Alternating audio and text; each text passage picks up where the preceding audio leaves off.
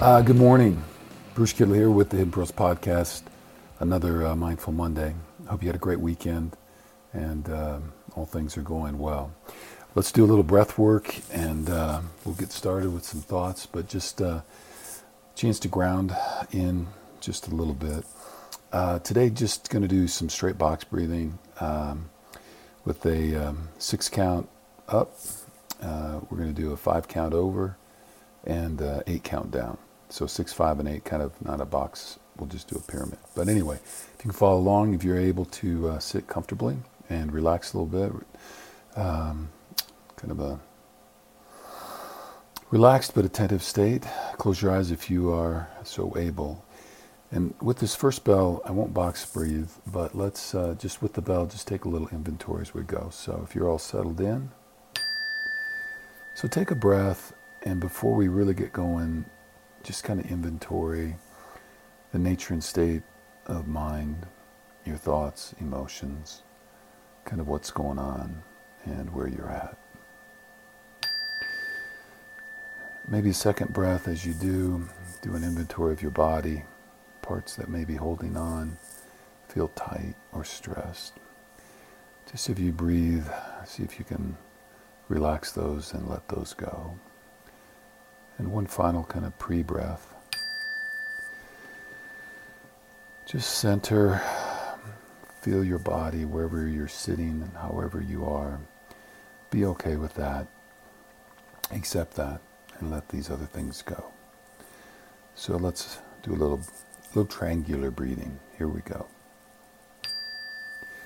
So we're inhaling two, three, four, five, six. Hold. Two, three, four, five. Exhale. Two, three, four, five, six, seven, eight. Inhale. Two, three, four, five, six. Hold. Two, three, four, five. Exhale, two, three, four, five, six, seven, eight. Inhale, two, three, four, five, six. Hold, two, three, four, five.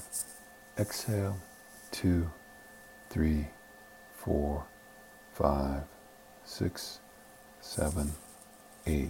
Last one. Inhale, two, three, four, five, six.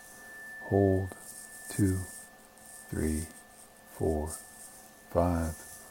Exhale, two, three, four, five, six, seven, eight. We'll just take a couple cleansing breaths. Inhaling deep and full. Exhaling anything and everything that may not serve you today. Releasing your body, being fully present. And one more big one. Inhaling in anything and everything that you need and want for today love, guidance, vision, clarity, strength, power. Exhale everything that may limit or hold you back or you may not need. Ah. Okay. Thanks for breathing with me. Um, I just wanted to chat a little bit about um, this last weekend. Uh, with the real benefit, pleasure of doing a podcast. Uh, it's called Like a Bigfoot podcast with our good friend Chris Ward. Actually, Chris uh, and Emma went to the same high school, West uh, High School in Iowa City, Iowa. And West, uh, or I'm sorry, Chris was on the um, football team where I was coaching offensive line uh, during his senior year. And so got to know him there, and ever since then, now he's moved to Colorado. He's teaching, got kids, and all that kind of stuff. But he's been doing a podcast now, just hitting his 300th episode. We were number 299, so congratulations to Chris. We will post that podcast for you, so it's super interesting. But in the podcast, Chris and I and Emma, we kind of revisited a concept that I had talked to him about long ago, a couple years ago, really. Um, that was the basis for a book I had started and still have. Haven't finished, so there you go. There's one of those things. But anyway, um, we're on a concept called open open windows, and I probably talked about this, but anyway, Chris brought it up again as something that he has uh, used kind of repeatedly in his life, which was kind of interesting to hear his perspective on it. But the idea is that um, as we travel through life, and we've talked about how everything is always changing, life uh, evolving, moving, and uh, that's the only thing that really is constant. And that uh, along during life, uh, these open windows, so to speak, opportunities come along. And part of the challenge in living an intentional and deliberate life is having our eyes open with clear vision and being able to see these different opportunities as they come to us. Um, and then making intentional choices uh, about whether to step through those windows and take over, uh, take on some of these opportunities. Um, so it kind of reminded me about that. And so life is always changing. Um, but the other reality is that as life moves on, windows are always closing. I mean, it's just a reality. Um, and so we hadn't talked so much about that, but I, I wanted to just today. Uh, I guess partly stage of life and life transitions. You know, it reminds me that with those closing windows, um, sometimes there's a real deep sense of loss. I mean, maybe a lost opportunity because you didn't go through, but even if you do go through the window, um, the window will eventually close uh, even if you took advantage of it. I mean, it's something that just happens. And so, I guess recognizing that, that in the sense of mindfulness and meditation, as we do that, uh, we're kind of holding space for that and allowing ourselves to recognize the end of things because all things, all things have an end. Um, and go ahead and uh, give yourself grace and space, uh, maybe to grieve that ending, even if you seize the moment and fully actualized it and all those great things, at some point it still comes to an end. And so when it does, it's fine to uh, hold that, recognize it, and maybe uh, go through that grieving process. Um, but we're as we were chatting in that, uh, Chris is also a movie buff, as you guys know we are, and talked about uh, one of his favorites out of the Jurassic Park movie, but the notion that life will always find a way, kind of the whole chaos theory that even though you're not supposed to, you do.